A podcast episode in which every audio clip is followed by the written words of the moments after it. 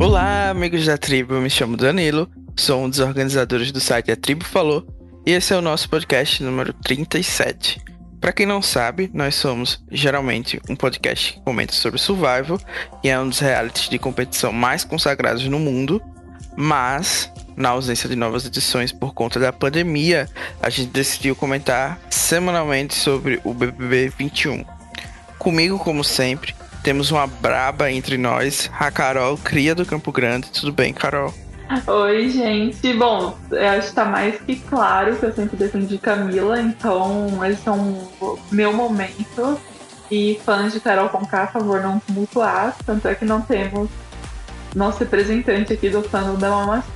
Sim, hoje, infelizmente, o Leandro, o maior mamaciter do podcast, não pôde estar presente por motivos pessoais, mas em compensação temos um convidado maravilhoso que está trabalhando na divulgação do BBB para os gringos. Então eu queria dar boas-vindas ao Caíno. Por favor, se apresenta para o público, diz se você é muito fã de BBB, o que é que você já está achando dessa edição até aqui. Oi, gente, meu nome é Gabriel Caíno, mais conhecido como Caíno.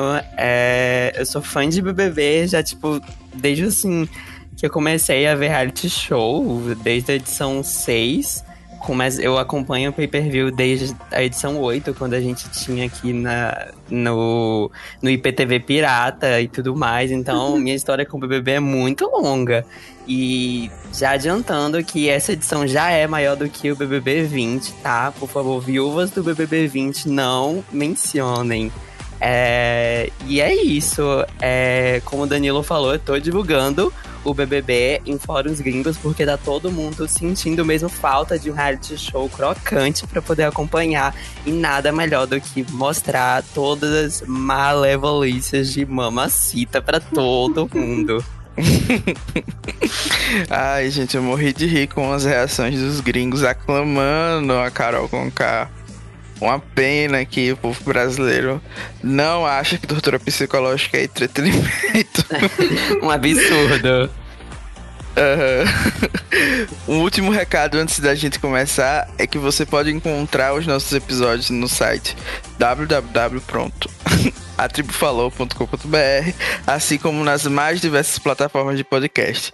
A gente tá no iTunes, no Spotify, no Deezer, no Anchor, no Google Podcast e muitos outros agregadores. Basta procurar A Tribo Falou, tudo junto, que você encontra. E para quem gostar, pode comentar com a gente lá pelo Twitter, pelo Facebook, deixar uma avaliação no iTunes, um comentário. Assim, até se vocês acharem que seria mais legal a gente gravar em outro dia da semana, a gente faz geralmente depois do paredão, mas se vocês acharem que outro dia seria melhor para cobrir mais coisa, cobrir outra parte do jogo, a gente está disposto. Então, comentem aí. É isso, então vamos começar o podcast. Antes, eu já queria falar da festa da Karol Conká, que foi uma grande espera essa semana. Tava todo mundo aguardando ela vestida de ET, e pra mim foi uma frustração, porque aquela roupa tava tudo menos ET. Eu não sei o que vocês acharam da festa da Karol. Cara, ela tava parecendo uma galinha. Eu fiquei muito decepcionada, porque eu tava botando fé que iam fazer algo tipo o material promocional que ela tinha gravado aqui fora, sabe? Botar realmente ela de ET. Mas não, botaram assim umas peninhas lá e falaram, ah, pronto, ET. E não valeu pra mim. Tem que repetir. Bota a Karol de novo na casa, vamos fazer outra festa com TMTs pra poder fazer com a roupa certa dessa vez. Tinha algo meio Silvio Santos, né? Bota a mamacita de volta. De volta. Eu realmente nem lembro muito dessa festa. Já foi, eu acho, talvez a mais memorável, né? Da edição, no das contas. O pessoal tá muito na vibe de, vamos nos divertir nas festas. Depois que teve lá a briga da Karol com a Carla, né? Eles estão tentando, por tudo que é mais sagrado, não agitar muito, né? E isso realmente tá sendo uma marca, porque depois que o Lucas saiu e a Karol entrou na fase de recuperação de imagem, a galera parou realmente de fazer muitos conflitos, pelo menos nas festas. Então, eu pelo menos não tô mais ficando até 5 da manhã na esperança de que alguma coisa aconteça, porque eu sei que não vai acontecer. Mas, falando agora mais do jogo, o veto da Carol e a liderança da Sarah foram um tópico muito importante, né, na rodada. A Carol decidiu não vetar a Sarah, o que deixou o Projota e a Pocah bastante irritados, porque, obviamente, a mamacita estava fazendo ali uma média, né, com o G3, que ela percebeu que estavam fortes aqui com o público. Então, não sei o que, é que vocês acharam, eu tenho a minha opinião sobre essa jogada, mas queria ouvir vocês primeiro. Ah, eu achei que ela tentou ali ver quem que não ganharia prova, não tinha menos chance e tal. Eu acho que ela não botou muita fé na Sarah, mas vocês acham que ela realmente fez de coração, assim, porque ela não queria vetar a Sarah? Não, coração... é muito difícil, né? Falar que a mamacita fez alguma coisa de coração, acompanhando ela durante esse tempo todo. Coração não foi. Mas eu acho que ela estava sendo verdadeira quando ela tava falando que ela não queria vetar a Sarah por causa de uma promessa. Porque eu acho que ela pega muito essa questão, assim, de, sabe, das palavras que são ditas e que... E, tipo, ela levou aquela promessa como algo super verdadeiro. Então, se a Sarah virou pra ela e falou que não indicaria ela, pra ela era jogo. Então, ela não precisava vetar a Sarah. Ela podia vetar outra pessoa que não prometeu a mesma coisa pra ela. E ela meio que deu mal, assim, não só porque a Sarah ganhou, mas porque a Sarah tava muito boa na prova, né? A Sarah também tem a fic dela, né? Tipo, ela seguiu as câmeras e tal, mas ela, tipo, tava muito boa nessa prova. Sim, ela deu meio que o azar que logo a Sarah venceu, né? Até se o Gil tivesse vencido, eu acho que seria menos impactante, assim, pelo menos pra visão do Projota e da Pocah sobre o ocorrido. Mas eu achei que foi uma jogada boa dela. Eu acho que se ela não tivesse feito outras coisas durante a semana, a jogada teria dado certo, ela teria saído do paredão ilesa essa semana, como a Lumena saiu, por exemplo. Se ela tivesse entrado numa vibe meio que da Lumena de desaparecer, eu acho que ela teria sobrevivido, a Sarah ia manter a promessa dela. E eu gostei porque, de fato, até aquele momento do jogo, a única pessoa que tava falando que colocaria a Carol direto, talvez tivessem outras pessoas que não falaram, mas a única que foi falando sobre o assunto foi a Juliette mesmo, que foi a vetada, né? Mas a Juliette não é tão boa em prova assim. Talvez o veto tenha sido desperdiçado nesse sentido. E, já que a gente tá falando de provas, né? A gente teve o Caio ganhando a segunda prova do anjo, que pra mim foi um desperdício. Sim, mas a gente não vai comentar sobre como a Globo é irresponsável e o Boninho faz provas perigosas. Ah, eu não ia comentar não, porque eu achei isso um mico muito grande dessa semana, porque, gente, pelo amor de Deus, as pessoas poderiam quebrar o braço, a perna, em qualquer prova que eles fizeram até agora. Tipo, a primeira prova, eles podiam ter escorregado daquele banquinho, quebrado também o braço, do mesmo jeito, então... Eu não entendi. Não sei se é porque a gente não... Eu não gosto de ficar falando, porque a gente assiste outros realities e tal, mas a gente já viu tanta gente se quebrando em provas que realmente você fala, caramba, isso não é seguro, sabe? Tipo, vendar as pessoas enquanto elas carregam objetos pesados que podem cair no pé delas, que podem bater, sabe? São coisas que realmente são perigosas, mas teve uma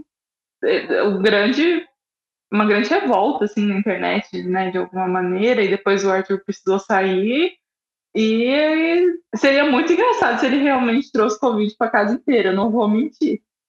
Eu também não posso mentir, que eu ia achar muito engraçado também as circunstâncias de tudo que aconteceu, porque... Covid não é entretenimento. Olha, você vai subir essa tag, Danilo? Porque agora é isso, né? Tudo é tag. Vou subir a tag. Nada mais é entretenimento, tá bom? Fica a dica aí pra quem tá achando que entretenimento não é. Porque eu acho engraçado que até mesmo no BBB já tiveram outras provas que foram muito piores. E o pessoal mesmo que ou já tinha assistido outras versões ou queria engajar em alguns likes, rebateu todo mundo que tava falando que essa prova tinha sido desumana e não sei o quê. Porque a gente já teve gente pendurada de cabeça pra baixo pra poder fazer um merchan pro Super Bonder. Então, sabe, isso aí foi muito de menos. Todos os merchans do Super Bonder eram surreais. Eu sempre assistia assim, meu Deus. Eu lembro, tipo, de pendurar em carro, ao contrário, sabe? Carro pendurado com Super Bonder, não sei o quê. Assim, isso... Eu não sei como que podem achar essa prova... perigosa, até porque todos os machucados foi de homem querendo se achar e falando eu vou com tudo, eu vou na raça, eu vou ganhar. E tipo, você pode ver mesmo que a Sarah ficou de boa, o Gil, era só não se jogar ali que ia ficar tudo bem. Bom, e já que a gente tá falando das provas, mesmo o Caio lá com a perna manca, né, a nova Marinalva, como o pessoal falou no Twitter, achei super de mau grado essa piada. Inclusive, ele ganhou o segundo anjo. O Projota teve que chorar mais um pouco, porque ficou sem ver a filha. E muita gente ficou desolada com o Caio, né? Que ele podia ter tido mais empatia e ter perdido a prova. O que é que vocês acharam aí desse anjo que, na verdade, agora é pra ver a família e não pra imunizar ninguém no jogo? É, esse é o problema, né? Até porque ele deu para a mesma pessoa e ele só trocou quem foi com ele.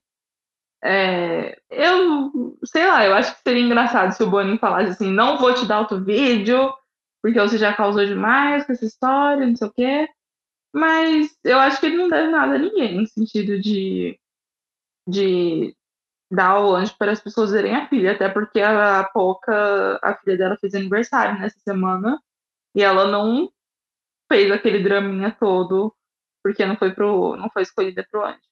Pra ela, todo mundo deixar ela ganhar. Pois é, eu não... Isso é uma das coisas que mais me irrita, assim, nessa edição, que é uma coisa que meio que veio da 20, quando todo mundo deixou o Pyong ganhar o anjo, porque, querendo ou não, o anjo faz parte do jogo, então você tá cedendo uma parte importante do jogo, que é de ter o poder de imunizar outra pessoa, e tirar a pessoa, né, da reta, tirar o risco dela ir pro paredão, ser eliminado, pra poder que um pai que tava consciente de que ele ia estar confinado, sem poder ver a família, veja a família. Tipo, eu acho bem ridículo. Essa é uma coisa que eu não consigo ter, assim, sabe, empatia, porque é um reality show de confinamento e você tá desesperado pra ver sua família, sei lá, não me desce, porque ali tudo faz parte do jogo.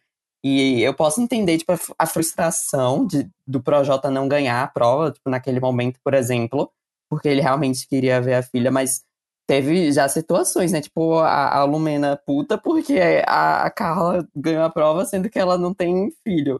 E tem várias outras pessoas lá que têm filhos e querem ver os filhos, tipo, não é assim. Nossa, concordo muito.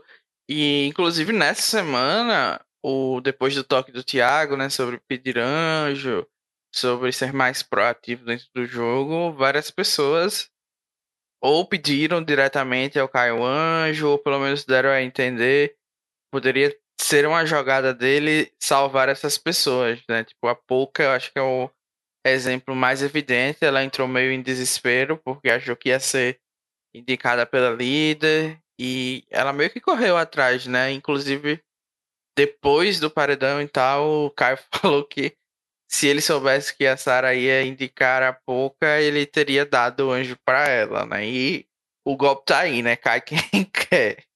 Mas vocês acham que o Caio poderia ter usado melhor esse anjo do que ele usou? Porque eu acho que a única coisa estratégica que ele fez foi chamar a Thaís e a Viih Tube, né? Depois de ter dado o monstro pras duas. Sim, mas... eu até em algum momento achei que ele poderia, né, fazer um big move e dar pra Carol, mas o Caio é muito em cima do muro, o Rodolfo é um escudo pra ele, né, quem vai contestar quando ele escolhe o Rodolfo, e ele tá muito, eu acho que ele é uma das pessoas que queria muito uma resposta desse paredão, e aí ele falou, eu não vou me comprometer com nenhum lado da casa, esse é o jogo dele, só que ele perdeu uma chance ali, né, de talvez se colocar como um cara que tá jogando, ou uma pessoa que, assim, você pode contar com ela quando ela ganhar o anjo. Ou, porque, assim, ele não imunizou ninguém diferente em 2 semanas diferentes. Quem que vai imunizar ele quando ele precisar, que não seja o Rodolfo? Pois é, e tipo, não foi nada estratégico, a gente sabe que não foi, assim, estratégico no sentido de imunizar o Rodolfo, porque o Rodolfo tava na reta, porque ele não sabia que o Rodolfo tava na reta, porque o pessoal do Jardim tava querendo votar nele e tudo mais, tipo, a Thaís, a Viih, que passaram a semana toda falando nisso.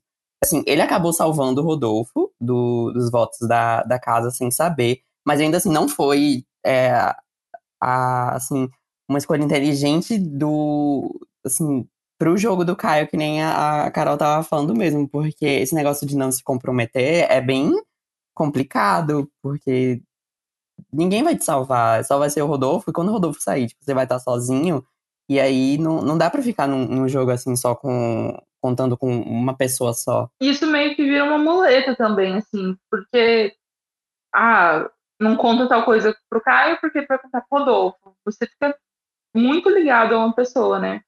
E eles estão nessa história de duplinha e tal, mas eles vão ter que tomar um lado, porque, tipo, vamos supor que um momento você quer indicar o Rodolfo, o Caio salvou ele, então vai o Caio.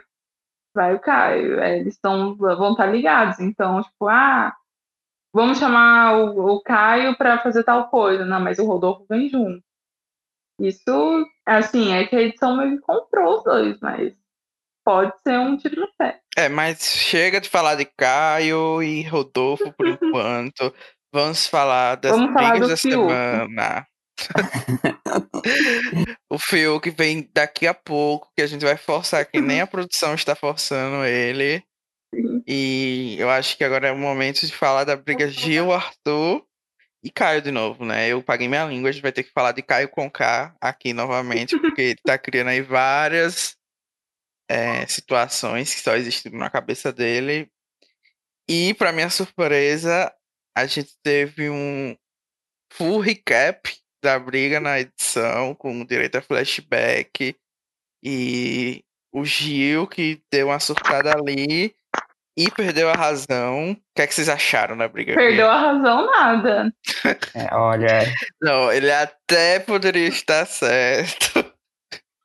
Mas perdeu a razão quando gritou.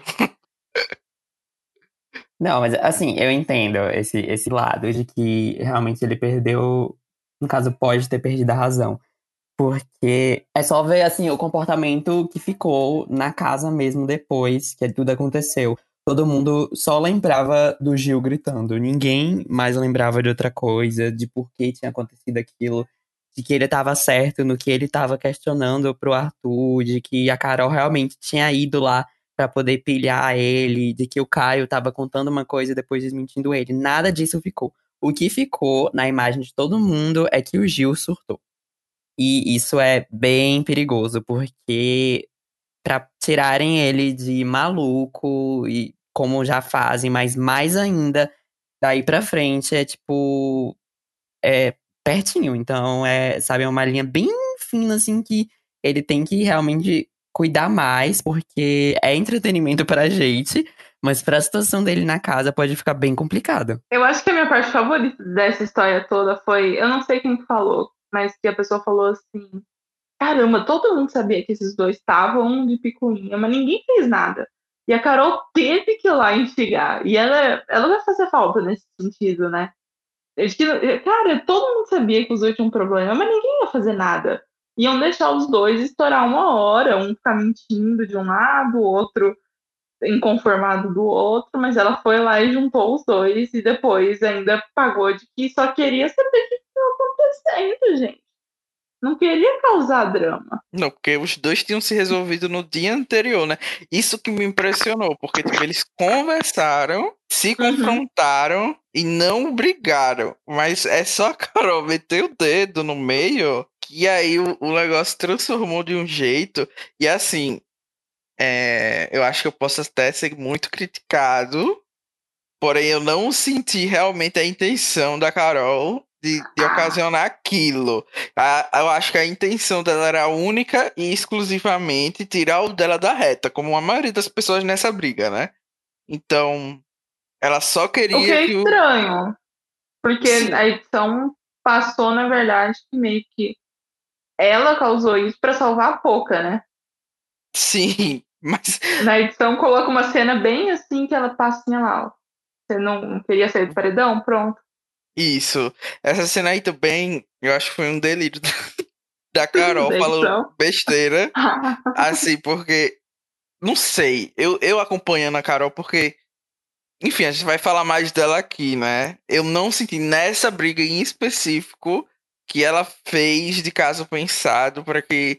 Tipo, os dois brigassem e a Pocah saísse do paredão, porque foram muitas coisas que não estavam dentro do controle dela. Tipo, o Arthur chamar o Gil de Zé Ruela, xingar ele. Tipo, o comportamento do Arthur, pra mim, foi muito inesperado também daquela briga, sabe? Eu não imaginei que ele fosse reagir daquela maneira.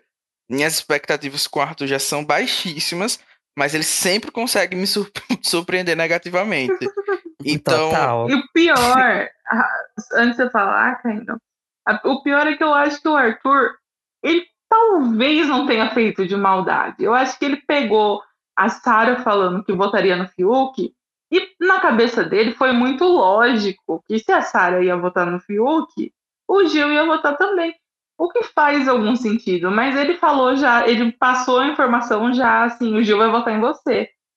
E aí eu acho que ele não esperava que...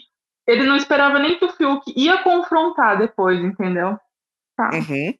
Não, eu até concordaria, mas depois que ele foi confrontado com a informação, ele manteve dizendo que o Gil falou. Aí pra mim já é pilantragem, porque o Gil nem falou, nem nas cenas que a produção pelo menos mostrou, né? O Gil nem tava perto. Tava lá. Então, assim, ele falar que foi o Gil que falou pra mim, aí já foi um gap muito grande, né? Na mentira. E ele foi desmentido várias vezes ali na discussão. E a outra parte importante que eu acho que poucas pessoas estão discutindo e que vai ser um grande... vai ser muito importante pro o jogo daqui pra frente foi o Caio não ter comprado a briga do Gil como ele gostaria. Porque o Gil vê o Caio, ouvia o Caio como um aliado, e naquele momento da briga, a interpretação do Gil é que ele foi pra cima do Gil, o Caio foi pra cima do Gil, e acreditou no Arthur muito fácil, né? Ele cita que só foi o Arthur ir lá pra dentro, falar uma palavra, e o Caio tava total do lado do Arthur. E eu não sei se vocês concordam com essa interpretação do Gil, porque também tem muita gente falando que o Caio não foi agressivo, não foi pra cima do Gil, que ele tá exagerando muito nessa interpretação dele. Eu não acho, sabia? Eu acho que isso também já entra no que a gente já discutiu sobre o Caio, de que ele não quer tomar partido de absolutamente nada, ele fica sempre tentando sair das situações. E aí, o anjo que ele deu pro Rodolfo foi pra não se meter no meio das situações, porque ele tava no meio de um fogo cruzado, era uma guerra fria, mas ele tava ali no meio, ele não queria tomar partido. E essa briga foi outra situação desse tipo, porque quando ele chega no quarto do líder, fala pro Gil uma coisa, o Gil repete isso pra todo mundo, e ele diz que não foi o que ele falou. Pra depois, quando ele tava sozinho com o Gil, ele chegar a consolar o Gil falando que ele sabia que ele tinha falado aquilo, sabe? É uma troca de personalidade muito rápida, um negócio assim, muito, sabe? Era o que eu já esperava, assim, do Caio, dele ser completamente, assim, um personagem que tava ali realmente, sabe, manipulando as coisas.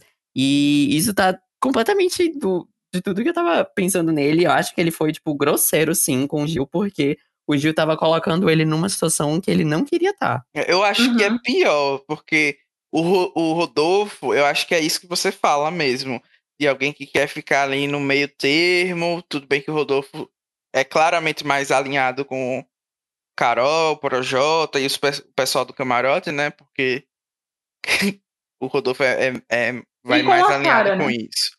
E a Sarah, que ele voltou agora, mas que antes ele já tinha largado a mão também. Mas agora que a Sarah voltou no segundo paredão, realmente, ele voltou à proximidade com a Sarah, em específico.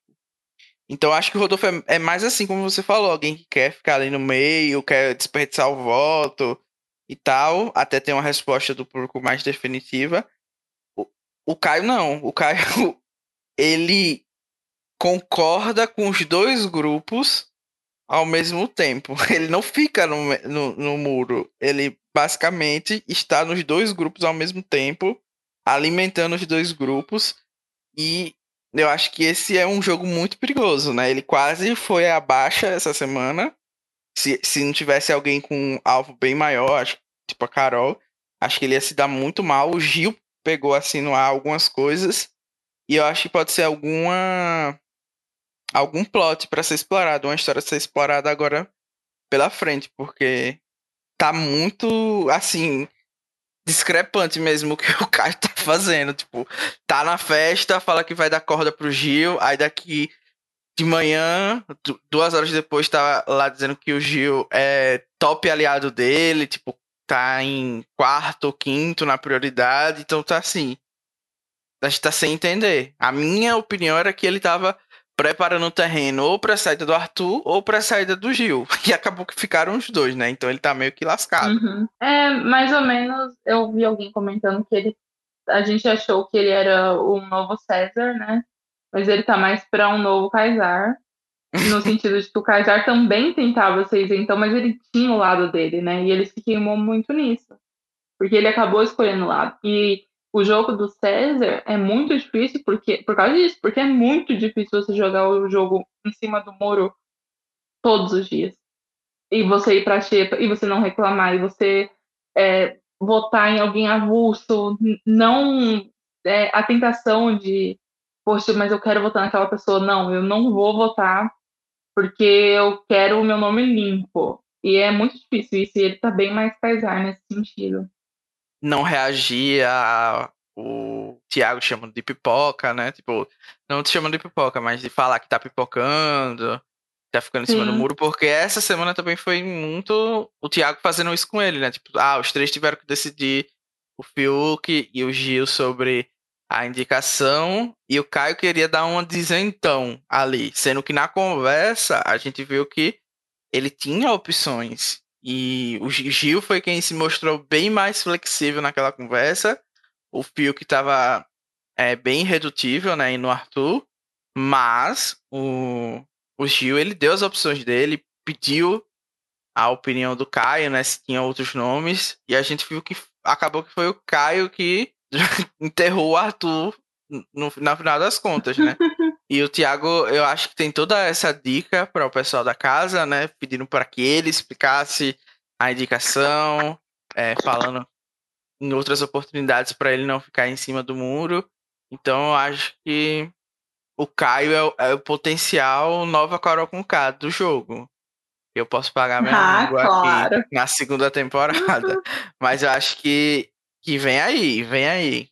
Com mais sucesso, porque ele tem muito mais inteligência emocional ali pra manter as manipulações dele. E, falando em briga, né? A gente falou de uma das brigas mais importantes da semana. O Gil tava lá gritando, desesperado, chorando, se tremendo depois.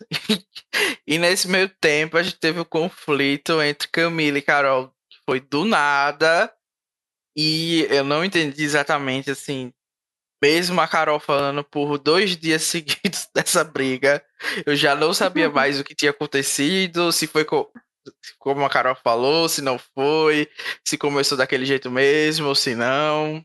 Então, assim, eu só sei que eu aproveitei mesmo todos os memes. Sim. O problema foi uma briga que começou muito por besteira, sabe? Foi a Carol, assim, dando aquele shadezinho, assim, básico, tipo assim... Você já tem um lado, sabe? Não vem aqui querer pagar de isentona, você já tem um lado. E eu acho que a Camila, ela tem muito isso, né? O Jardim tem isso, de que eles não têm lado. Mas todo mundo acaba, às vezes, pendendo. E eu acho que ela, depois de toda a treta com a Carla, a Carol acha que a Camila sempre pende pro outro lado, né? E sendo que, na verdade, muita gente ali tava só tentando entender o que aconteceu, né? Uhum. Eu acho que muito do que a Carol falou, por incrível que pareça, tinha um pouco de razão, mas como a gente tá cego no ódio, na Carol, a gente meio que... O que ela tinha razão? Por exemplo, ela falou que qualquer coisa que ela falasse naquele momento, a Camila provavelmente iria brigar com ela do mesmo jeito.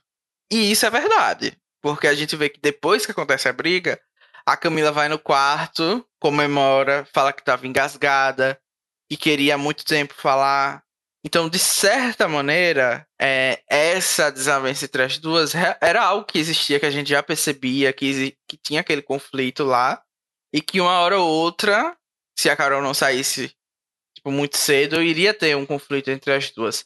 Então, acho que, de fato, essa briga estava predestinada a acontecer, porque as duas já não estavam mais se bicando há muito tempo. Eu acho que, de fato, a Carol tentou se controlar o máximo possível ali, como ela falou. Teoricamente, o que ela falou, na minha opinião, não era algo assim de ter briga. E aí, depois, com as respostas da Camila, de fato, criou-se uma confusão, né? Então, eu acho que essas coisas que ela falou tem fundos de verdade ali. Tudo bem que as outras partes acabam tirando qualquer razão da gente defender, né, a Carol? É porque ela queria ter uma competitividade entre pretas. É algo muito difícil até delas mesmas interpretarem alguém dessa maneira, né? Eu não tenho local de falar disso. Mas eu acho que é muito do que a Camila falou, né? Mesmo as coisas que a Carol fez e a Camila presenciou são coisas muito pesadas e ninguém tira da minha cabeça porque era a Karol Conká. Eu acho que a Carol, ela tava muito... ela queria jogar o veneno pra também comemorar, igual a... de comemorar com a Lumena, e falei um monte pra ela. Tanto é que mesmo ela, perdendo a briga... Não, eu concordo com o que a Carol falou. Porque eu sinto que a Mamacita, ela ficou muito desestabilizada naquele momento, porque ela já estava com aquele posto meio que de dona da casa, de dona da palavra, dona da razão. Então, quando a Camila veio pra cima dela, e ela só sabia jogar a frase de efeito, falar que, porque você não aguenta a rajada, sendo que ela tava levando a rajada da Camila, que tava super coerente, super coesa, super tranquila nas coisas que ela tava falando, ela ficou muito, realmente sem chão ali naquele momento, eu sinto isso, tanto que ela ficou remoendo aquilo até a eliminação dela, até depois da eliminação dela, e ela não tava esperando aquilo, eu tenho certeza absoluta que ela não tava esperando que alguém fosse peitar ela, ainda mais a Camila, porque aí já entrou naquele negócio que ela mesma falou sobre...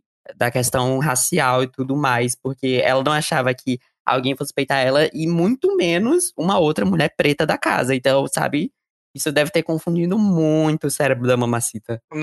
Nossa, ela passou o domingo inteiro falando disso, gente. Domingo eu tenho um dia mais livre pra ver o PPV, e ela realmente passou o dia inteiro, toda vez que a câmera ia, ela tava falando disso. E eu acho que ela só segurou a rajada, e eu amo essa frase. É uma expressão muito boa. A minha boca é uma bazuca, ou a minha língua é uma bazuca. Eu ligo o modo bazuca, eu amo essas frases da Mamacita. Acho que ela só segurou porque naquele momento ela tava mais próxima de Rodolfo, de Caio, e toda a conversa que ela tinha era sobre ser uma pessoa mais tranquila, que não gosta de barraco, de baixaria, de cachorrada. Então acho que só foi por isso que ela segurou a bazuca, porque tava ali na frente dele, senão o negócio ia pegar fogo e a gente ia ter uma briga de gigantes ali. E tudo bem, a gente sabe o que a Carol falou, tava muito errado na briga, que ela tomou uma surra da Camila do começo ao fim, com argumentos e tal, mas eu queria comentar dessa reação da Camila lá no quarto, que tudo bem, eu achei que ela... foi o jeito dela extravasar ali, porque eu acredito que toda vez que tem uma briga o pessoal fica bastante estressado, né? Mas me chamou a atenção a felicidade que a Carla ficou ao saber que a Camila tinha brigado com a Carol. Ela não se continha. Eu acho que eu não vi a Carla tão feliz assim desde que ela entrou naquela casa, sabe? Ah, bem-vinda ao clube, ela soltou isso. Ah, eu tava esperando que você fizesse isso há muito tempo. Tava esperando isso de você há muito tempo. Então, eu pessoalmente, mas assim, a pessoa que tem mais local de falar aqui, eu imagino que seja a Carol, porque ela é Carla Dias fã, recebeu a caneca de borboleta e ouro branco em casa. Pode falar, mas eu achei isso muito feio da parte dela. Não, pode falar, Caíno. Ah, vai, a fã fala depois? É, tudo bem, então. É. Não, é que eu falo depois. Tem um motivo, mas vai, fala. Tá bom. Eu concordo muito com você, viu, Danilo? Eu achei muito feio da parte dela. Porque, ainda mais o jeito que ela comemorou, a forma como ela falou pra Camila, tipo, nossa, eu... E, tipo, ela comemorando foi justamente no momento em que a Camila chegou e falou que ela repreendeu a Carol por usar militância, e ela pulou assim, falou, nossa, não sei o quê, sabe? Ainda bem que você falou isso, e porque você tem, tipo, local de fala. E eu fiquei, tipo, não sei, isso tudo entra pra mim. Foi naquele momento em que eu realmente percebi que eu tava certo, de que a Carla, ela tá construindo essa personagem de mocinha lá e tudo mais, e de que tá com muito medo de fazer qualquer coisa que seja vista como errado aqui, mas aí se outra mulher preta chega e fala que não tem nada a ver, então, ai, ela pode comemorar, porque realmente não tem nada a ver, então ela pode falar aquelas coisas que ela tá pensando. E isso me chamou muita atenção, porque eu já tinha me ligado nisso, dela, de que ela é muito sonsinha, mas isso foi, assim, sabe, a prova de que realmente Carla Dias está interpretando uma mocinha ali. Assim, eu tenho que falar que essa semana eu larguei um pouquinho a mão da Carla, né? Porque... muito por causa do Arthur, porque ele é insuportável. E ela... sei lá, eu achava que ela não tinha entrado com vontade de fazer casal, mas cada vez mais parece que ela entrou com esse roteiro pronto, porque o Arthur com certeza entrou. O Arthur tá tentando formar casal desde o primeiro dia.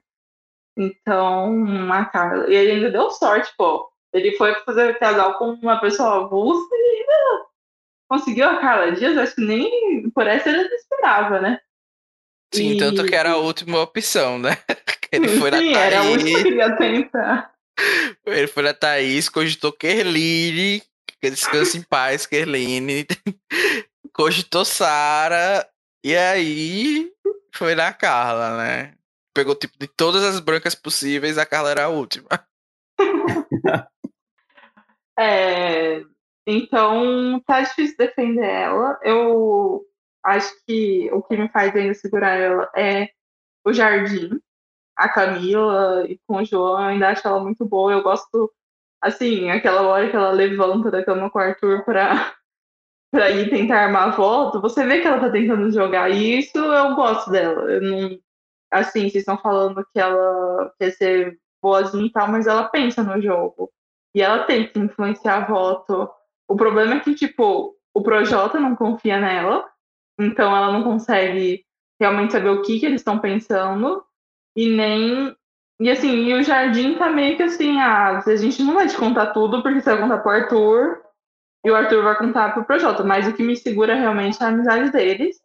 E tanto é que a Carla fez um pouco de falta, ela ali apoiando a Camila, mas eu também não gosto dessa história de que, assim, a Camila brigou, a Camila sofreu, e aí virou quem tá apoiando ela, quem não está apoiando ela, né? Não gosto dessa história. Sim, eu acho que a Carla nem vai ser mais considerada Jardim, sabe? Assim, se a gente for ver estritamente, porque do jeito que a casa tá virando agora, ela pode até voltar com a Camila e o João, mas eu acho difícil, porque provavelmente eles estão em Projota e tal, e ela também não consegue se juntar completamente a Projota, porque, tipo, ela é inimiga mortal de Lumena, então tá uma coisa meio difícil ali pro Projota unir essas pessoas de alguma forma. A Carla também não vai conseguir puxar o Jardim para jogar com eles, que era uma possibilidade, né? E... sim, até porque o Jardim volta no Projota, né? Então. Exatamente. E aí fica... ai, gente, eu amo as fics Você já viu aqueles tweets? O Caíno já deve ter visto. De que o Arthur não é tóxico, o Arthur tá mudando pela Carla. O Arthur agora já até fala com a Thaís e com o João. Nossa, eu tô cansado de falar mal do Arthur já. Inclusive vieram os fãs do Arthur já em um tweet e meio defender ele, dizer que... Enfim, várias coisas que não vem ao caso aqui, que ele tá mudando, isso aí, né? Que ele tá mudando, que ele não é uma pessoa ruim, blá blá blá. Mas, gente, olhando só o aqui agora, quem gosta da Carla, eu acho que tem dificuldade aí de tolerar o Arthur, porque, pelo amor de Deus, ele passou aí dos limites em vários momentos do ridículo e é sem condições real, oficial, sabe? Tipo, a menina tá ali tentando fazer de tudo pra ajudar ele. Tipo, não posso negar, ela é muito educada, ela é muito solícita, é uma pessoa, tipo, genuinamente legal, assim, com ele, tipo, 24 horas, e ele arruma motivo do rabo, literalmente, pra ficar com raiva ou fazer manha, então... Enfim, né? Eu não vou ficar aqui falando muito mal do Arthur, senão vou ficar uma hora só falando mal dele. Mas já que a gente tá falando da Carla, ela teve ali Ela tá tendo um papel, assim, de se aproximar de Gil, de tentar intermediar, assim, as brigas do Arthur.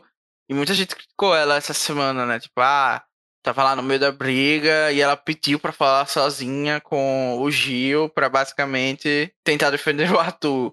Ou... Ela pegou e chegou na Sarah pra pedir pra chamar alguém da xepa pro líder. Então ela tá tendo umas intervenções assim que vem incomodando o pessoal no Twitter. Muita gente tá dizendo que estão pegando no pé dela. E eu queria saber o que vocês pensam sobre isso, pra gente fechar aqui o assunto Carla. Eu acho que o Leandro teria muito a falar. Pode falar. Pode falar. Não, reiterando mesmo, assim, o que eu falei, né? Eu acho que a Carla, ela se perdeu bastante. E é complicado a situação que o Arthur coloca ela. Na verdade, não é nem que coloca, porque ela tá lá porque ela quer. Mas coloca ela porque ela se sente na obrigação de tá lá por ele. E eu consigo entender esse sentimento, assim. Mas é complicado porque... Os amigos dela não gostam dele, os amigos dele não confiam nela, então ela tá, sabe, numa situação horrível, mas mesmo assim ela continua lá defendendo ele e eu fico realmente angustiado, velho, porque não é possível, sabe, que uma boca seja tão, tão boa assim, a ponto de você querer jogar tudo isso fora. E nessa situação com o Gil foi horrível, porque... Ela falou assim, deixa eu tentar acalmar o Gil, mas nisso de tentar acalmar o Gil, ela estava falando, não, porque o Arthur, não, mas o Arthur não teve intenção, não, sabe? E não era sobre isso, era sobre o Gil naquele momento, tipo, ainda bem que o Fiuk foi lá, ou ficou lá, nem lembro direito, porque eu mudei a câmera nessa hora, que eu não tava aguentando mais, mas ainda bem que, tipo, ele tava lá pra poder ouvir as coisas e pra poder falar com o Gil, tipo, realmente tentar acalmar o Gil, não só tentar livrar a barra do namoradinho dela. Isso é, assim, ela perdeu muitos pontos comigo. Ela só teve duas ações essa semana, basicamente, né? Um era defender o Arthur, o que eu super entendo, gente, tá? Defender um aliado, e ainda mais alguém que ela tem um carinho, como um relacionamento e tal, eu super entendo, não julgo. E o segundo era tentar combinar voto na Carol. Ela tentou, assim, em todas as situações, era meio até que constrangedor, porque, tipo, todo mundo já ia votar na Carol, ela não precisava fazer nada, ela não precisava fazer nada, e ela tava nesse desespero pra combinar e fazer voto na Carol e tal, e acabou que a Carol até foi pela líder, então... Nem adiantou de nada. Sim. Então, rapidão, como eu disse, claro, né? Eu sou muito fã, mas tá difícil defender a Carla. Vamos ver se, quem sabe, se o Arthur sai, se ela volta, mas não sei. Ela seria interessante até uma liderança dela essa semana. De que ela ia fazer? Porque ela ia meio que se comprometer ali. Isso é verdade. Ela ia botar a Lumena, só. Não, só tudo bem, mas... Mas ela botaria a Lumena, mas aí sabendo talvez o Arthur vai pra casa, o Projota vai pra casa, aí vai mandar a Lumena, os amigos dela, sempre que essa semana ela pediu tanto pra ela não ir com o Arthur, né? Uhum. É, e já que a gente tá falando de paredão, a gente pode falar até desse, né, que acho que o momento mais marcante foi a Sarah quebrando a promessa e selando o destino da Karol Conká. Eu não sei o que vocês acham, mas eu achei muito perigoso ela fazer isso. Em outras edições, muitos participantes ficaram mal com o público, né? Ao quebrar, assim, uma promessa. Tem até aquela menina que quebrou a promessa do anjo pro Mahmoud, não sei. E acabou sendo eliminada por causa disso no começo do jogo, tipo, numa rodada até perto que dessa. Então achei que ela se arriscou bastante até nessa. Mas a intuição dela tava certa, né? No final das contas ela foi aclamadíssima. Não pode falar mal da Sarah, né? Não pode falar. Então, a gente vai falar aqui. Outros seriam queimados, ela não foi queimada. Não, eu sei. Cara. Pode falar, inclusive, o que eu quero dizer, mas assim, o povo não vai falar mal. Quebrou a promessa, mas foi pra colocar a Carol, então tá ótimo. E a Sarah tá super confiante, né? Ela acho que ela tinha certeza que a Carol ia sair, ela tá confiante que ela é favorita, que ela. Se não é favorita, tipo, ela tá do lado certo. Ela tá confiante disso, então acho que ela não teve medo nenhum, não teve preocupação nenhuma. Porque ela sabia que a Carol ia pela casa, se ela não indicasse, então não precisava fazer isso. Eu só tenho medo de onde que essa prepotência e essa arrogância, e eu vou usar essas palavras fortes, porque é mais ou menos assim o que eu sinto das jogadas dela, e não usando essas palavras assim de uma forma negativa, mas ela é prepotente e arrogante, sim, e essa jogada mostra que ela é isso, porque ela tem a confiança, e ter essa confiança pode acabar quebrando ela mais pra frente. Por exemplo, essa jogada não fez com que ela, assim, se queimasse, porque ela indicou a Carol, que era o que todo mundo queria, e ela conversou com algumas pessoas antes que ela iria indicar a Carol, porque ela não tinha dito pra ninguém que ela ia indicar a Carol, só a Juliette que sabia, quando elas estavam conversando lá no quarto do líder, quando ela decidiu, assim, bem que de última hora mudar o voto, e nisso, a casa toda já tinha confirmado que ia mandar a Carol pelo voto da casa, né? E, no caso, a casa toda, o pessoal do Jardim, Gil ia votar, e, enfim. E quando ela chega e fala que vai mudar o voto pra poder mandar a Carol sem consultar ninguém, isso poderia causar um clima ruim. Não que seria, assim, algo que iria acontecer, mas que poderia acontecer, porque você estaria meio que traindo, né, a confiança das pessoas com quem você conversou durante a semana toda, que já tinha um voto certo e tudo mais. E as pessoas, e os votos na hora lá de formar o paredão poderiam muito bem dispersar. Isso foi, assim, era o que eu tava pensando quando ela avisou que ela ia indicar a Carol, mas que não ia falar pra ninguém. Ainda bem que ela conversou com o Gil, com o João e com a Camila antes, e eles falaram que estavam aptos pra poder votar no Projota, e a gente já sabia, né, que inclusive passou na edição que a Viih Tube e a Thaís, elas já tinham feito a ordem de prioridade delas, e que o Projota estava ali no meio, caso o Rodolfo fosse imune e a Carol fosse pela líder, então deu certo, mas poderia ter dado errado. Você mencionou aí Viih Tube e Thaís, que finalmente achou alguém para chamar de amiga, né, logo a pessoa mais sabonete da casa, que tá nem aí. Tipo, se for favorável, ela fica do lado da Thaís, se não for, ela vai puxar o saco de outra pessoa, né? Sim, o voto da Thaís que foi meio desperdiçado essa semana para o grupão, né? Eu acho que eles fizeram, a Pocah fez uma jogada bem interessante de botar lá no pódio, né? Lá, totalmente estratégica. Uhum. E eles acabaram não utilizando ela de maneira nenhuma, a Pocah não conversou com ela sobre voto e tal. E a Thaís também mostrou que tipo, ela pode ser planta, mas eu acho que ela tem, assim, até uma personalidade dentro do jogo. Ela vota do jeito que ela quer mesmo. E ela, tipo, falou com todas as letras que não faz sentido pra ela votar no Gil, porque o Gil foi mais aberto com elas pra falar de jogo, foi mais acolhedor. E, de fato, o Gil trabalhou com a Thaís essa semana, até se predispôs a não participar do cinema do líder pra que ela pudesse não se sentir tão excluída da casa. Então, eu acho que a Thaís tá mostrando ali alguma coisa, e a Viih Tube, como você falou, né? Mais sabonete possível. E eu gostei do que o Caíno falou sobre a Sarah, porque era um risco muito grande, né? Tipo, ela sabia que o Gil tava na reta e tirar os votos da Carol poderia colocar o Gil no paredão, se não fosse paredão os dois mais votados da casa, né? É, e eles não tinham esse conhecimento de que iam ser os dois mais votados, então ela arriscou muito ali dos votos darem só pro Gil e, no caso, porque eles não sabiam que o segundo também iria, então... Sim, até agora, depois que a Carol saiu, a Sarah tava conversando com a Juliette e tipo, eles acham que o Gil foi o mais votado, que o Projota, na verdade, foi o segundo mais votado. Então, foi realmente bastante arriscado da parte dela, mas como a intuição dela tava falando que a Carol ia sair, né, no final das contas, não fez muita diferença. E isso do Projota ser o mais votado, ou não ser o mais votado, né, mas pelo menos um dos mais votados, acendeu todo o alerta ali que o Projota tinha, ele meio que se revoltou e já tá arquitetando planos aí pra colocar o pessoal que não tá se jogando muito no jogo, tá meio ali em cima do muro, na reta. Até rendeu uma cena hilária, né, dele falando isso justamente pra Carla, que é o próprio muro, né? Eu achei bem engraçado ele falando isso, e depois eu acho até que ele se tocou, né, ficou até com medo do que poderia resultar aquela conversa. Não, o Projota tem uma leitura de jogo ótima, né? Porque ele queria colocar muito Arthur e Gil achando que o Brasil ia resolver, né? Esse grande conflito. E aí a Carol sai com 99,17%.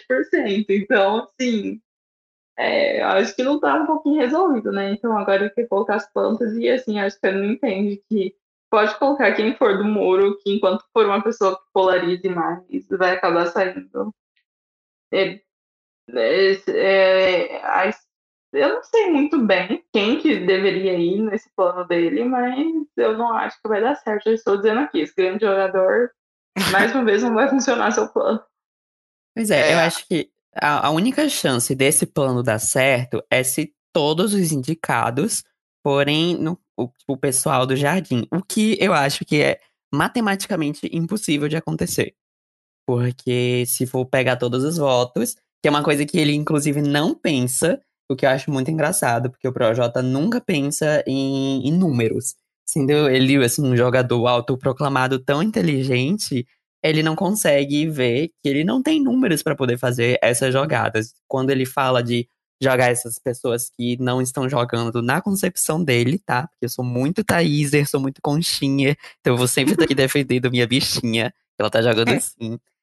Mas nessa concepção dele, pra poder colocar essas pessoas no paredão, ele teria que ser líder, teria que contar com sorte de, sei lá, Big Fone ou qualquer coisa desse tipo pra colocar outra pessoa, e ter todos os votos da casa também mirando nessa terceira pessoa. Então eu acho que é um plano que não vai dar certo. E se der mais ou menos certo, que seria no caso colocar duas plantas com um do time deles, é óbvio que um do time deles vai sair. Então, sabe, eu quero muito ver isso acontecer pra ele quebrar a cara. Tipo, ver ele ou, sei lá, o Arthur sendo eliminado num paredão contra Thaís e João. Eu acho que isso seria o ápice, assim, pra... Eu não sei se o Arthur seria eliminado nesse paredão, não. Mas seria interessante de ver. Eu acho que o único cenário, assim, disso acontecer é com o Projota ou o Arthur líder mesmo. Tem que começar dessa maneira pra um dos dois indicarem. Talvez ele consiga os votos do G3, ou pelo menos ali da Sarah, do Gil, junto com o Rodolfo e Caio na Carla, mas aí é um conflito de interesse muito grande, né, com o Arthur. Então, eu não sei, porque o Rodolfo conversou com o G3, né, sobre a possibilidade de botar alguém do meio, e a Juliette e a Sarah meio que concordaram ali na hora, e o nome que a Sarah deu a entender ali que ela estaria disposta a votar foi a Carla. Então, tá uma situação muito difícil ali para o Projota desenvolver esse plano, né? Porque o plano tá findado a dar errado, como a Carol falou, porque a Conká, não a Carol aqui do podcast, falou que pediu para sair, e esse é todo o mote do plano do Projota, né? Que, tipo, ele tá interpretando as coisas a partir disso, de que a Carol só saiu porque pediu. Então, tá tudo muito errado. E Eu tô até... Mas vocês acham isso? O que vocês acharam do discurso do Thiago? Não, acho que o discurso do Thiago não deu a entender isso. Inclusive, no jogo da Discord, eu acho que ele deixou gritante de claro que não funcionava assim, da maneira que a Carol tava querendo. Então, acho que o projeto tá tentando se enganar. Ele quer acreditar naquilo, né? Ele quer acreditar que a Carol saiu porque ela quis, mas o discurso do Thiago mesmo fala no sentido assim, você fala... que a Carol meio que, tipo, talvez ela não tivesse errada sempre, mas que ela sempre ela aprendeu que tudo é um confronto, que ela tem que se posicionar e tal, e que isso às vezes pega mal. Mas eu não acho que ele falou que, assim, você precisava sair, sabe? Não, você precisava. E como eu acho que ele já falou em alguns discursos, sabe? Uhum. Não, acho que tipo, o Projota, ele entendeu o que aconteceu. Ele sabe que e, tipo, ele tá queimado, que ele é o vilão. Depois que o Nego Di saiu, eu acho que ele já ligou os pontos. Eu acho que o projeto é até bem inteligente, ele só interpreta o Big Brother de uma forma que não é o Big Brother, sabe? Ele, tipo, ele joga como se fosse um jogo estilo survival, outros assim. Então, a gente sabe que é bem diferente o formato e o que se espera dos jogadores lá dentro. Então, é nesse sentido que eu acho que ele tá tentando ali fazer uma jogada que talvez desse certo em um survival, que é juntar os dois lados que estão se mirando e colocar o pessoal do meio, mas aqui a jogada dele era tipo, se aproximar da Carla, rezar para que esse casal tenha conquistado o público e se aproximando da Carla, ele tentar se aproximar novamente da Camila e do João, né? Principalmente agora da Camila, depois que a Carol saiu, acho que era uma porta aberta. E talvez, se eles reconquistassem essas pessoas, ele poderia colocar, tipo, Rodolfo, Caio e alguém do G3, talvez, no paredão, ao invés deles, entendeu? Tipo, Lumena, ele poderia sacrificar.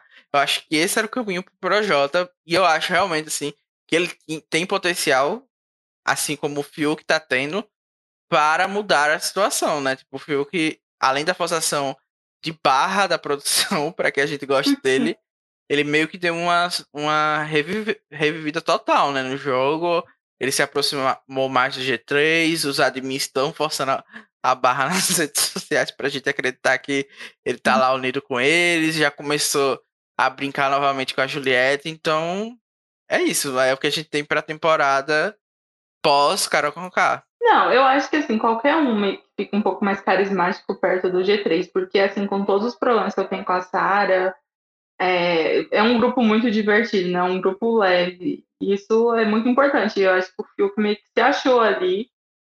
Talvez isso afaste ele de vez, até agora que a Carol saiu, isso afaste ele de vez dos meninos. O problema mesmo foi ele receber esse VT numa semana que tipo, a Camila apareceu bastante. A Juliette, o povo reclama que ela não recebe VT. Não acho que precisava, mas acho que já fez mais pelo jogo e não teve o VT dela. Então, até concordo. E assim, tá, ele foi legalzinho essa semana, mas não foi nada demais, assim. Talvez não saia tão odiado quanto já foi. Com certeza, eu acho que o pessoal, os assessores do Fiuk devem estar muito felizes, porque agora eles podem atrelar completamente a imagem do Fiuk com o G3, principalmente por causa das conversas que ele teve no Líder, que foram instigantes, que foram boas pra dar, né, esse gás que teve nessas brigas e tudo mais. Uhum. E ele, assim, ele fez realmente coisas boas, principalmente pro Gil, contando as coisas que tinham acontecido e tudo mais. Então eles devem estar muito contentes, Boninho também deve estar muito contente que o filho dele vai ficar com uma imagem boa. E aí esse VT foi um presente por ele ter se comportado bem. Eu só isso que explica, porque assim, ele não teve realmente uma relevância tão grande, e eu acho que tinha outras pessoas que precisavam muito mais de um VT assim pra poder aparecer, sabe? Pra poder realmente ter o seu nome marcado na trama. E no meu caso, eu escolheria com certeza a Camila pra ter o VT que ele teve. Mas tudo bem, eu vou engolir seco e vou esperar, né, que na próxima terça o VT dela finalmente venha, porque a mamãe tá precisando.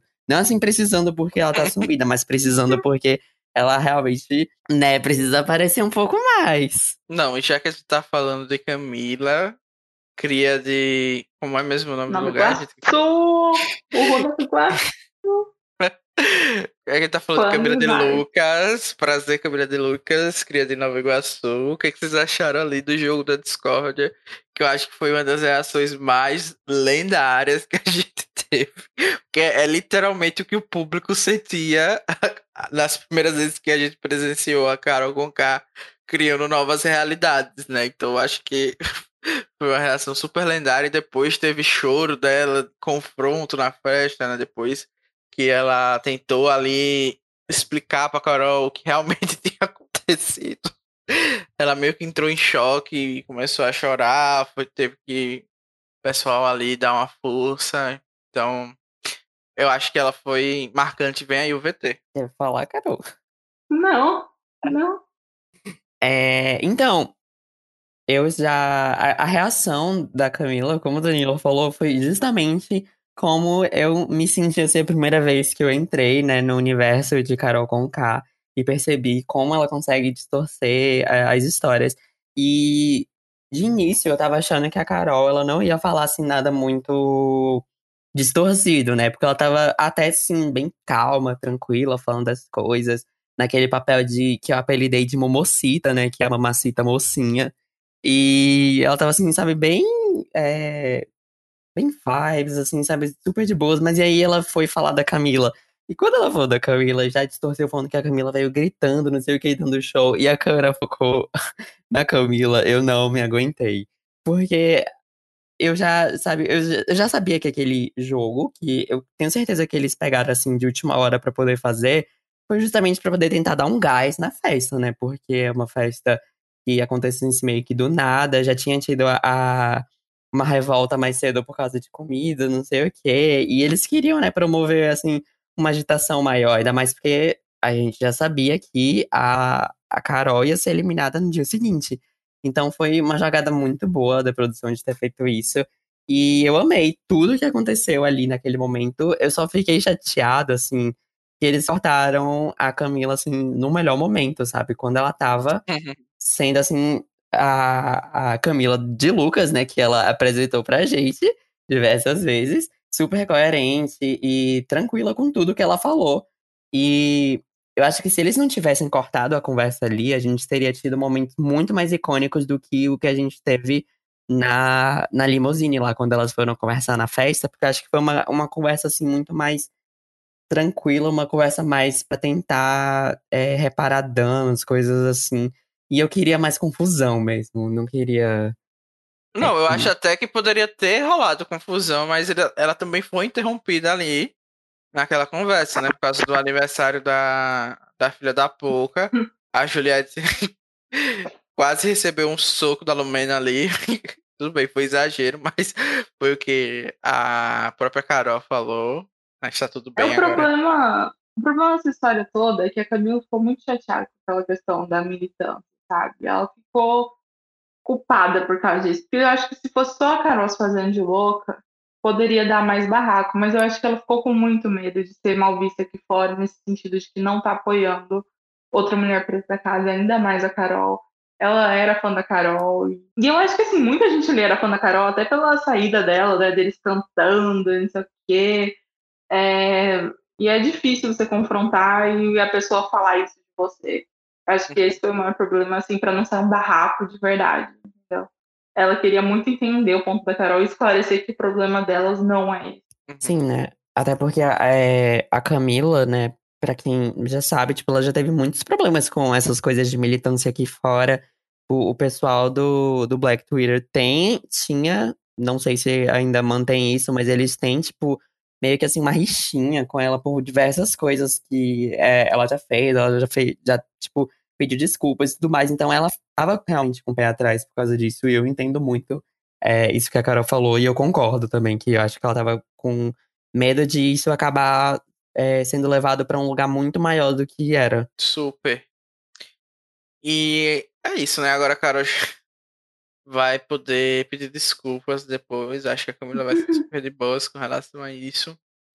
E outra coisa que do jogo da discórdia que foi destaque, eu acho que foi o Gil começando a fazer uma aproximação ali de Arthur e Projota, e que é também em parte do que deu a motivação do Projota estar atrás desse plano de colocar pessoas que ele acredita ser mais em cima do muro, né? Então, eu acho que essa é uma coisa que muita gente tem reclamado do Gil, né? Dele estar sempre ali tentando comungar com as pessoas que ele teria problemas, que a gente talvez não quisesse que ele se aproximasse, como foi no caso com a Carol, como é o caso com a Lumena, e agora com o Arthur e Projota. Então, não sei o que vocês têm achado sobre esse comportamento dele.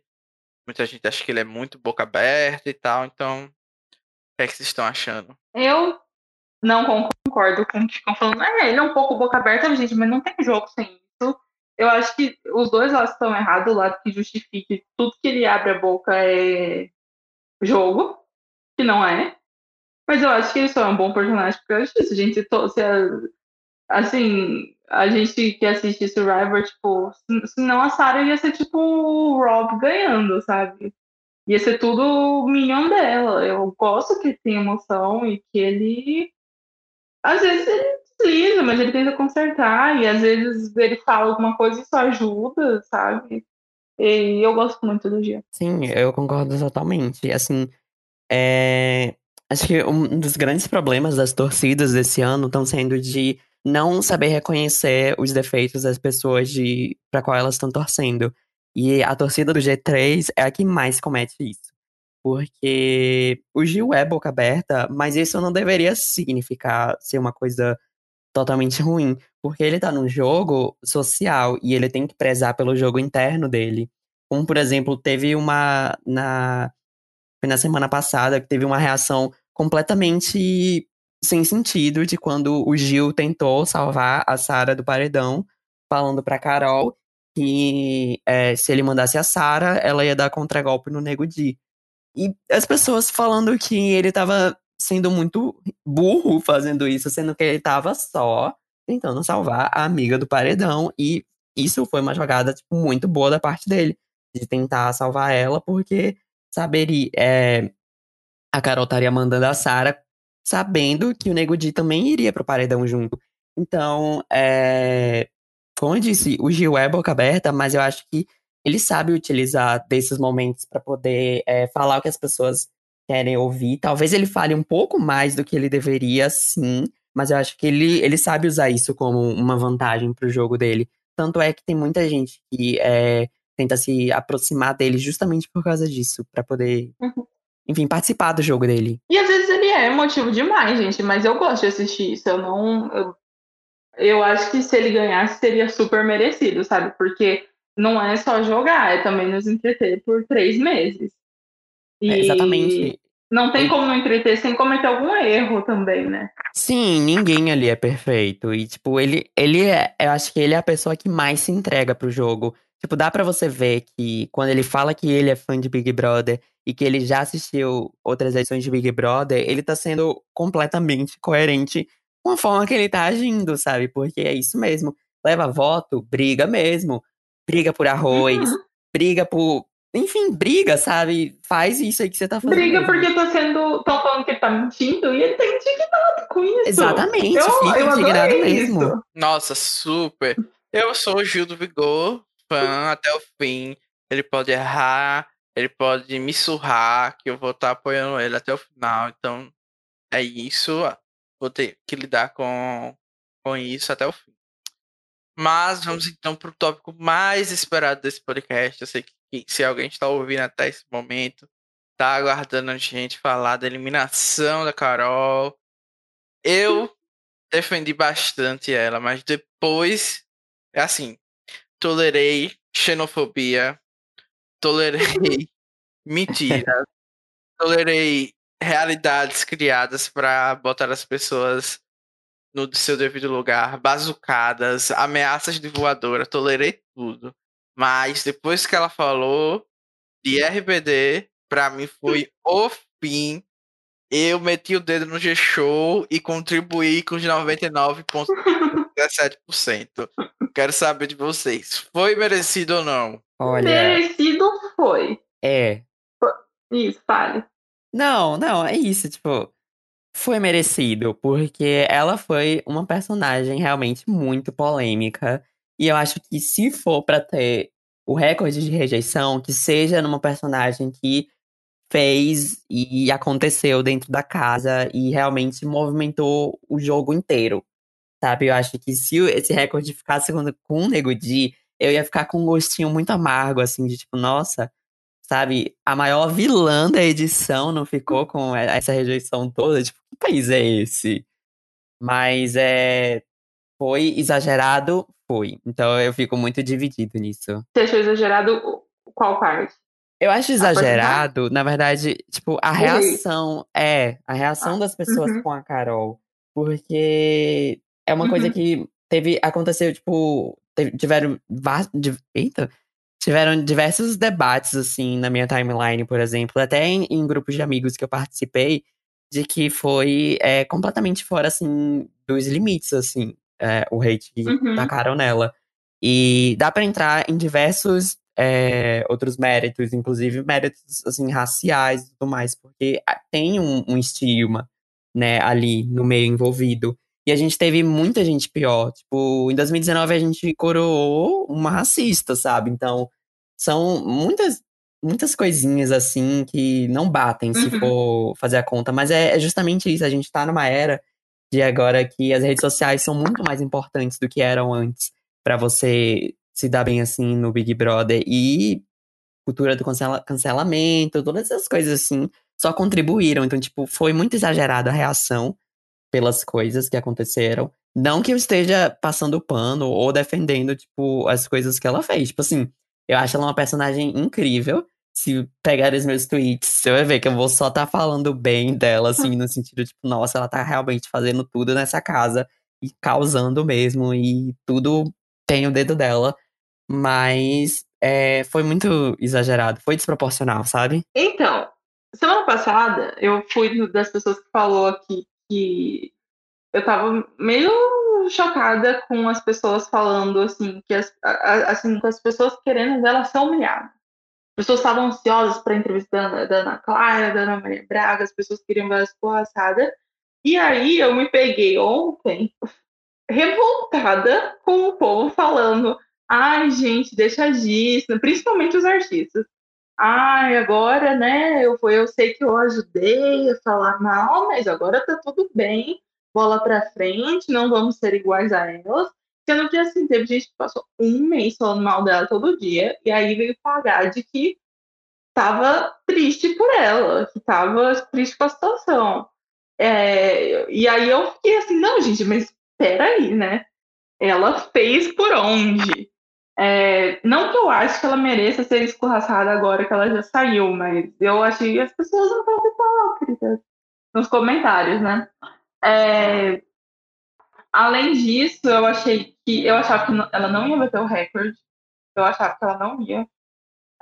Eu fiquei chocada, achei muito alta a porcentagem, mas o que me leva a que, assim, ela tem apoiadores, gente que queria que ela continuasse na casa, mas são pessoas que simplesmente falaram assim, eu não vou votar.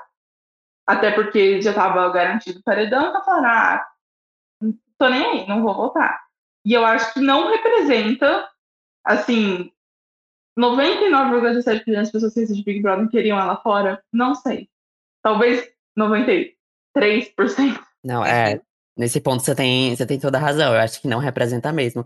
Que é justamente, já era um caso vencido, sabe? A gente já sabia que a Carol ia ser eliminada. Por exemplo, se eu não soubesse que ela ia ser eliminada, eu estaria tentando reverter a situação. Mas eu nem abri o G-Show, porque ia ser inútil, sabe? Naquele momento ali, tentar fazer qualquer coisa. Então, porque a história que fica ela saiu quase unanimamente, sabe? Todo mundo que foi votar nela. E isso não é culpa do público, mas na minha TL tinha muita gente falando que o jogo ia morrer se ela saísse, e isso não refletiu na votação, tanto é que eu achava que não ia bater o recorde por causa disso, pelo tanto de gente que já estava falando que ela deveria ficar, mas as pessoas simplesmente não votaram, e aí não tem o que fazer. Assim, o que me deixou mais triste foi que ela saiu pro Arthur numa semana que o Arthur estava literalmente insuportável. Tipo, eu acho que eu aguentava mais uma semana da Karol Conká falando da Camila de Lucas sem parar pra todo mundo. Mas aguentar o Arthur tá difícil, tá muito difícil, porque são papos meio delusionals, comparação com o Prior, pedindo pra chamar de Projota Júnior, e... ah, isso daí foi... Do lado, surtando com a Carla, e com um ciúme assustador mesmo. Eu acho ele que tem uma coisa ali repreendida, né? Não sei. Enfim, não vou falar muito do Arthur, não, porque me faz até mal. O tanto que eu peguei ranço, né? Não desprezo, mas um rancinho assim com ele. E assim, muita gente tava também comentando que a gente deveria manter a Carol, porque com a saída dela o jogo ia acabar. E aí eu queria saber de vocês, vocês acham que esse BBB vai ser enterrado com a saída da Mamacita ou não? Eu acho que vai voltar a ser insuportável, igual a primeira semana, com o povo falando: ai, viu só, a Carol saiu, o jogo acabou. Falando que o jogo tá chato, que não sei o quê. Mas essa semana vai ser uma semana, eu acredito, mais calma. E vão abrindo outras feridas. As pessoas vão brigar por besteira, por comida, por imunidade... E o jogo vai recomeçar. Eu acho que acabou ali, tipo, a primeira temporada. E talvez a segunda seja um pouco mais fraca, mas não significa que vai morrer o jogo. Só que essa semana vai ser insuportável com as pessoas falando que o jogo morreu. Sendo que isso é totalmente normal de Big Brother. E eu não sei se vocês concordam comigo, mas eu falei assim... Se morrer, tudo bem também. Foi um mês muito bom. Tem Big Brother aí que a gente não pode nem falar isso. Não, com certeza, assim, tem Big Brother que a gente... Ou até mesmo o Inês, que não tem uma trajetória tão marcante que a Carol teve, né? Eu acho que até mesmo a audiência fala por si só, tudo bem, que tipo, ah, muita gente não tava aguentando mais assistir, o que eu até me questiono um pouco, né? Tipo, ah, eu não aguento mais a Carol, mas tava todo mundo acordando cedo pra ver ela no Mais Você... Tava todo mundo vendo ela no bate-papo e todo mundo voltando a seguir ela no Instagram pra acompanhar como é que vai ser, né, a história, a carreira dela depois disso tudo.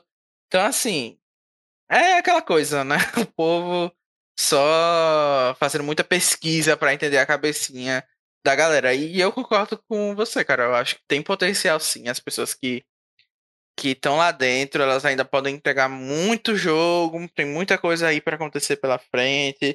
A gente tem o Gil, que literalmente produziu conteúdo todas as semanas na casa até agora.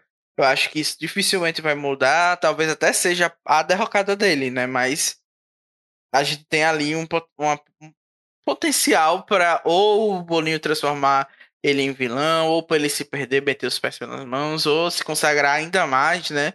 Como um favorito. Eu acho que potencial a gente tem. E o Projota tá aí também se esforçando muito para continuar com uma coroa de vilão. Então, eu pessoalmente ainda tenho esperança, mas é claro que vai ser bem mais difícil sem a Mamacita. E assim, ela tava se segurando muito, né? Não tava mais aquela coisa do começo, a bazuca descontrolada. Ah, mas se ela voltasse de um paredão...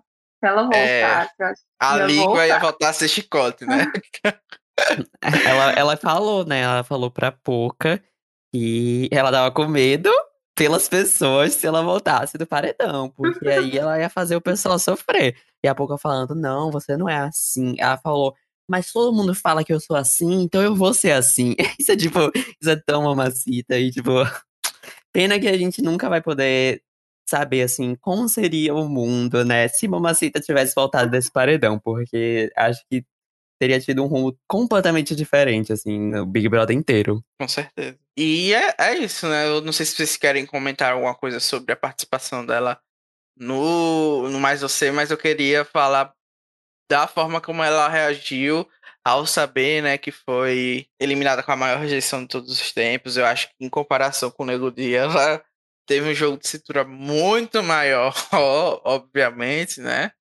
E eu acho que ela conseguiu convencer já muitas pessoas que a vilã tá lá dentro da casa. Mas como eu comentei até no Twitter, eu acho que é uma mudança muito brusca em pouco tempo pra eu pessoalmente acreditar. Eu acho que a Carol essencialmente é uma pessoa que pelo menos tenta fazer coisas boas, assim, no dia normal. Não é à toa que ela tentava ser uma pessoa posicionada como uma fada sensata, digamos assim, né?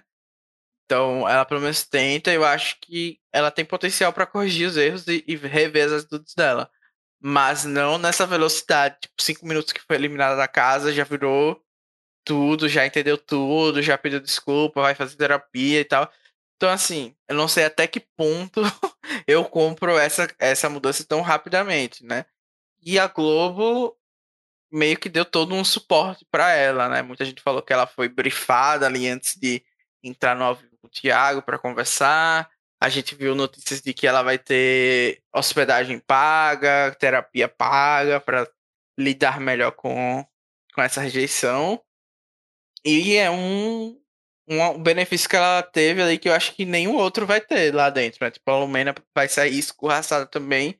E eu duvido muito que eles deem isso pra ela. Pra mim, obviamente, teve uma proteção. Eu acho que ela foi instruída assim, ó... Fala que foi tudo aí lá dentro, que você é assim mesmo, mas que não muito. E que você se arrepende e depois você vai entender. Eu acho que com certeza não deu pra ela ainda absorver tudo que ela fez. E eu acho que ela... Acho muito difícil ela acertar de primeira no próximo passo dela. Eu acho que ela pode tentar primeiro, assim, abraçar isso, falar que ela é vilã mesmo e que ela é uma pessoa horrível e lançar música sobre isso, ou ir mais pro lado da militância e falar que ela sofreu por causa disso. Eu acho que tem vários lados que ela vai tentar tirar para ver se um pega. E talvez daqui a um ano a gente esteja falando das pessoas lembrando dela como uma ótima participante, cheia de medo e não sei o que. Mas ela foi muito marcante, né? E eu acho que, assim, a Carol é muito estranha, porque ela foi o primeiro nome revelado e a reação das pessoas foi: nossa, mas ela é um nome muito grande para ter ido. Eu acho que todo mundo ficou chocado quando viu ela. Ela não era especulada. Então eu acho que ela não tinha motivo para aceitar. Eu não sei até agora por que ela aceitou. Se foi se inspirada na Manu, eu não sei, porque eu acho que ela sabia como que ela era, e ela correu um risco muito grande, e eu acho que ela com certeza está arrependida, porque ela não precisava disso. Ela é uma pessoa que, quando ela foi revelada, eu falei, meu Deus, o que a Karol Conká vai fazer no Big Brother? E aparentemente foi destruir a carreira mesmo. Bem triste isso. Eu acho que foi pelo programa com a Marcela, viu, que ela aceitou. Eu acho que a Marcela deve ter incentivado, levou ela pro buraco. Falando assim, desse pós da Mamacita, falando assim bem rápido, eu acho que eu consigo, assim, ver um pouco de verdade nas coisas que ela fala, porque eu sinto que ela... Mas eu também sinto que ela tá tentando, assim, camuflar um pouco o que ela tá sentindo, porque é um baque muito grande. Foi o que eu comentei no Twitter, por exemplo, de que... é muita coisa pra você processar em pouco tempo. E eu acho que ela tá processando aos poucos, assim. Eu acho que ela ainda tá com uns discursos um pouco, assim, deturpados. Mas é porque ela ainda precisa de um pouco de tempo pra poder compreender o impacto que as ações dela tiveram lá. E... eu acho que... Eu ainda acredito, assim, nela, sabe? De que ela vai, assim, realmente se arrepender. Ou eu prefiro acreditar que ela vai ter essa consciência e tudo mais. Eu agora, pra mim, né, como todo mundo agora tá falando, né, foi eliminada, acabou e tal. E pra mim é isso. Eu não acompanhava a carreira da Carol aqui fora. Então, o máximo que eu vou ver são o que as pessoas compartilharam no Twitter. Com certeza a gente vai dar boas risadas de coisas que a gente vai achar que é fanfic, que ela tá contando por aí. Então, pra mim, é isso. Tem mais alguma coisa que vocês querem comentar dessa semana que a gente deixou de falar? Eu acho que não. Pode falar, então.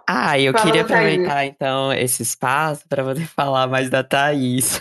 Não, mas é sério. É porque eu só queria, assim, Só é porque, como eu já sou conchinha, né, e eu tô sempre divulgando ela em todo canto, eu só queria, assim, dizer que eu gostei muito dessa semana pra trajetória da Thaís, porque foi uma semana onde a Thaís, ela teve mais chances, porque eu acho que isso era uma coisa que faltava um pouco, assim, das pessoas com ela. Eu sei que ninguém é obrigado a fazer nada ali, mas é, por exemplo, todo mundo tava dando, assim, mais chances pra ela desde o que aconteceu... no jogo da discórdia, tipo, o Gil tava falando mais jogo com ela, que é uma coisa que eu acho que ela, assim, tava precisando de alguém pra poder dar, assim, um sacode nela, porque eu sinto que ela tem visões boas das coisas que estão acontecendo, mas ninguém dá, assim, chances pra ela poder falar, expressar, assim, o que ela tá sentindo, que normalmente são coisas que são corretas, e eu gosto, assim, da trajetória que ela tá criando, assim, agora. Eu fico decepcionado com ela indo atrás do Fiuk, fico, mas essas coisas, assim, dá pra esquecer. E ela, assim, é a minha plantinha favorita, e eu ainda sinto que ela tem, assim, bem mais oportunidades agora daqui pra frente de florescer, ainda mais que ela tá, assim, encontrando, tipo, a Vi mesmo, tipo, mesmo que a Vi seja muito escorregadia, eu acho que ainda vai dar, assim, uma dupla que pode surpreender. Então, eu espero coisas boas da Thaís daqui pra frente. E ela é muito linda. E aquela cena da Thaís com a Vi falando que as crianças vão dominar e a cara da Lumena. Aquela cena é muito engraçada, muito engraçada. Sério, se fosse roteirizada, se alguém falasse assim pra mim, aquela cena foi roteirizada, eu falaria, eu acredito, porque é muita coisa dela ali, muito bestinha. Nossa, eu simpatizo com a Thaís, vocês sabem que eu tenho uma predisposição a gostar de personagens meio visíveis, né? Então eu sempre simpatizei com ela, então fica aí minha torcida pra que ela seja alguém que nos surpreenda também, né? Então, mais alguma coisa pra falar? Eu não boto muita fé, mas... Não tem problema não, amiga, eu boto por nós dois, tá?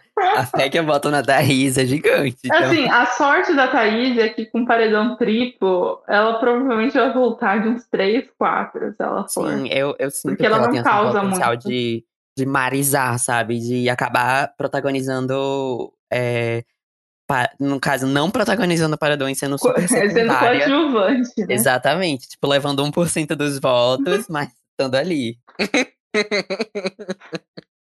Ai, meu Deus, vai ser tudo. Então, é isso. Assim, pra finalizar, vamos sempre fazer aquela brincadeira do final.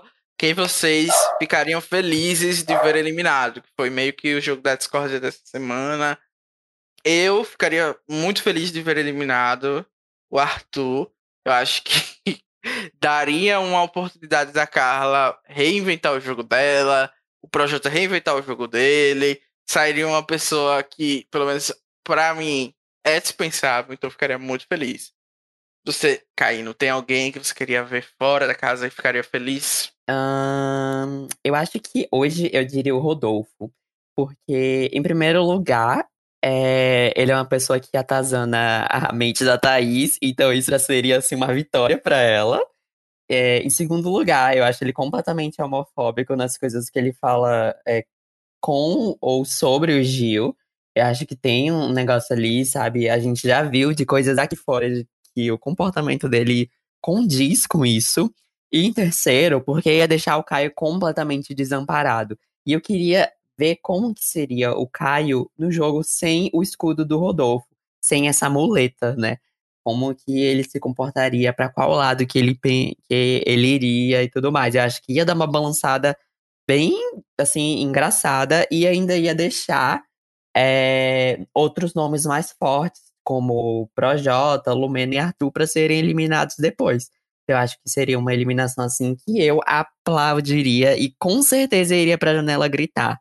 Nossa, essa do Rodolfo também ficaria bem feliz, pra ser sincero. Você, Carol, tem alguém? Gente, eu caí? Não, a Carol tá mutada, se ela estiver falando. Acho que ela caiu, mas...